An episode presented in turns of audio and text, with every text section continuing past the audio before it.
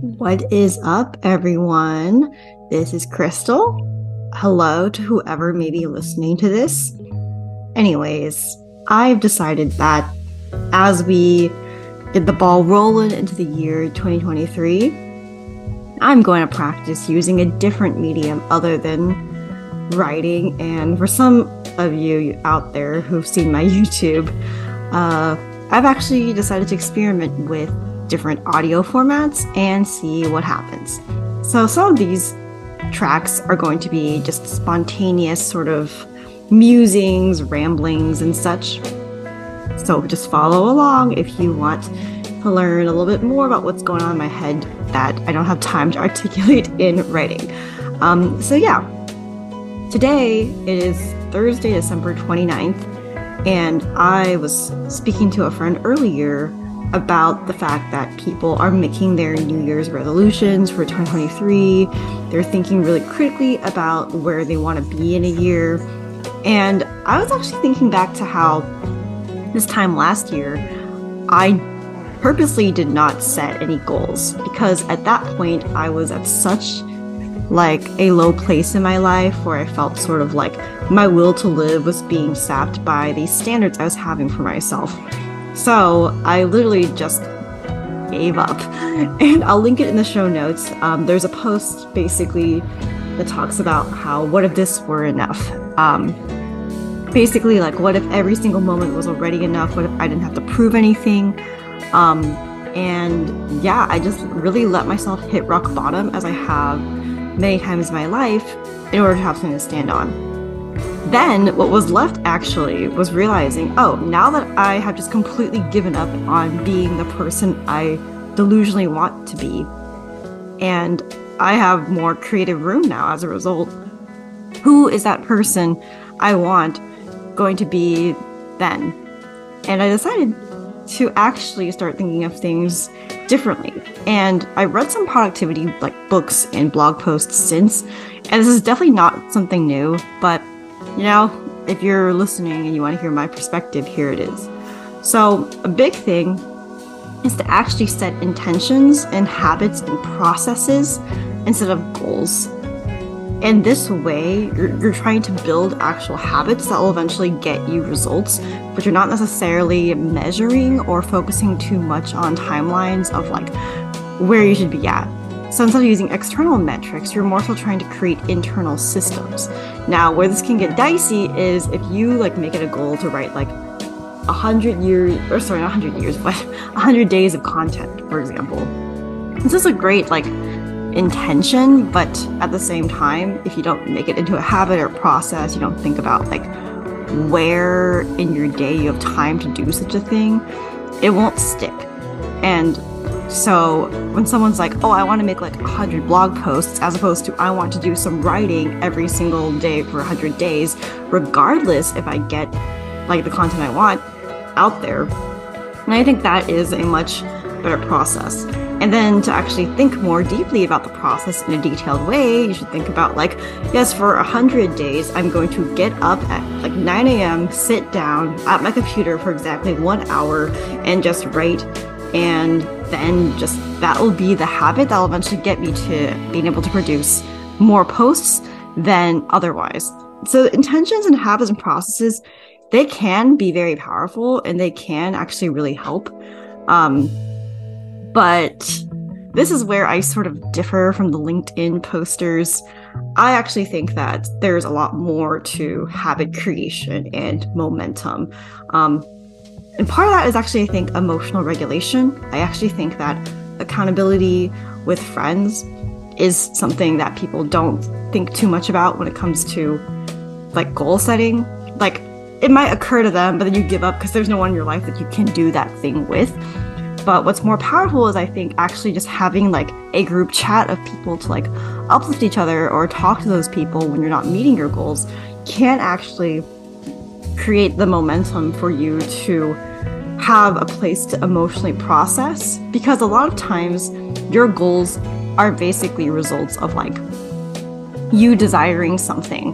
Like there is inherent emotion in desire, and of course if there's positive emotion, like this is something I aspirationally want, there will be negative emotion when that fails. So I think creating accountability pods with friends that also have like intentions and processes that they are trying to get underway, I think that this is a great thing that people miss out on when they're studying these. And I didn't like formally have like a friend group to be like, hey, I'm going to set this intention for twenty twenty-two. Will you join me? Like I said, last year I was not in the best state. I was literally like not suicidal, but definitely like just kind of giving up on being like a regular productive member of society.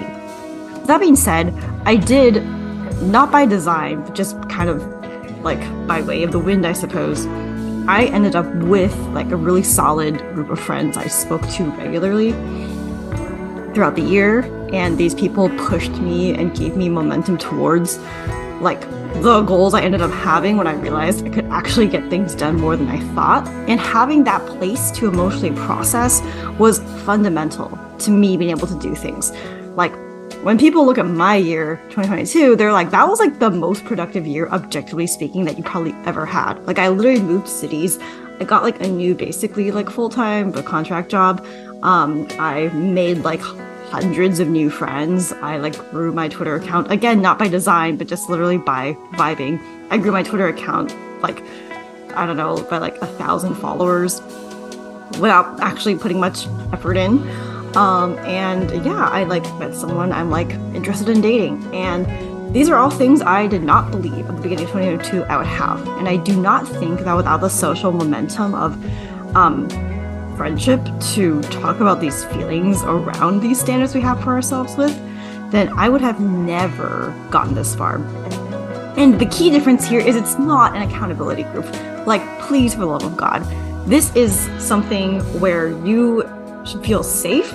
You should not feel like you're gonna get your wrist slapped. It should be like an encouraging place where someone can like gently like ask you to be honest, and you've opted into being honest, but at the same time you're still there to like, you know, be like, come as you are. Like, it's not a place for judgment, but it's also not a place for like coddling, right? And this is like a hard kind of thing to set up, and it kind of depends on your pre-existing values and relationships with people already, but I definitely think it can be done. So yeah. Another thing I will say is I feel like the uh, like peer pressure of society, where you see like everyone doing so well, everyone's goals happening and all these things, um people only talk about the goals that, you know, they had and then they actually fulfilled and achieved. People are not public about their failures. And so now that I've talked about this setup of like having accountability with friends, or sorry, not accountability with friends, more like emotional sort of accountability, like the commitment to being emotionally present with each other, with friends, I'm going to bring up another concept that I want to talk about, which is basically the idea that you should set this in addition to your positive intentions, habits, and processes. And it is the failures you anticipate. You should literally write down every single thing you like want to achieve as a habit. And you should also write down in gritty detail what you anticipate will probably happen. Like, you will hit snooze on your alarm. You will literally compare yourself to someone who has a bigger Substack than you and get upset. Literally write that stuff down. And also write down the ways that you'll make excuses to not do things, the ways you'll be like blaming other factors, the ways you'll delude yourself, and yeah, the ways you'll break your own heart when you realize that, oh, like, I am not doing what I want to do. And this is not so you can feel more guilty, but it's so you'll mentally prepare yourself, so when you run into these roadblocks, you'll know that you have to loosen the resistance, and you won't be like surprised implicitly that you have, quote, failed, because everyone is going to fail at these goals. No one is actually that great at adjusting their expectations to match reality. Everyone who's a dreamer who wants to get anything done is going to be met with resistance, because you're essentially trying to rise above, and the force of gravity with change is that you will be knocked down, because people, it's controversial, I suppose, but I believe people aren't really built to rise up. They find that in themselves, but I don't think anything in society would set you up naturally to be a riser unless you break from the mold. So one of my favorite authors, Mark Manson, talks about the concept of which shit sandwich you're willing to eat, what pain you're willing to handle, And I think that this is something that people really miss out on and don't think about. They don't think about comparing pains of two different things that they don't want. And they think about, which thing do I not want more? Which thing will hurt more? The thing that I don't want to hurt more, I will put aside. I'll do the other thing that like hurts less. But with the realization that no matter which way I go, it's like a rock and a hard place. So which one's harder, the rock or the hard place? And I think if more people thought this way when they were making resolutions, it like they would not be like as able to get thrown off course, thrown off kilter, thrown off the course, because they'd already be mentally prepared, mentally adjusting. So I think that this is something that for the next year, I'm going to be thinking about. I already have actual intentions and processes again, because after this year worked out splendidly, I feel like I found the way to get myself to create momentum and to actually get what I want. And the main thing that that comes down to is to anticipate the failures, is to anticipate the hardship, is and to commit to doing it anyway. To be happy that on principle, I can sleep at night knowing I've tried my best and I'm not like, you know, letting myself not do that, but I'm also not beating myself up for a result that might not be easy to get. So yeah, at the end of the day, I feel like I've struggled, especially as a Capricorn sun, with achievement and failure and all these things for most of my life. But I finally seem to have cracked a code in the last two or three years. Because even when I was at my lowest in twenty twenty-one, this time of year, I didn't hate myself. Like I felt like a failure, but I didn't identify with it. Like I knew that it was still worth it to try for things, even if I felt bad that people were like quote unquote ahead of me. And this is how I ended up being able to move to New York in less than six months. That's how I was able to cure a lot of my mental health struggles and deal with like friendship breakups and like grief and lots of other things. All of this was worth it.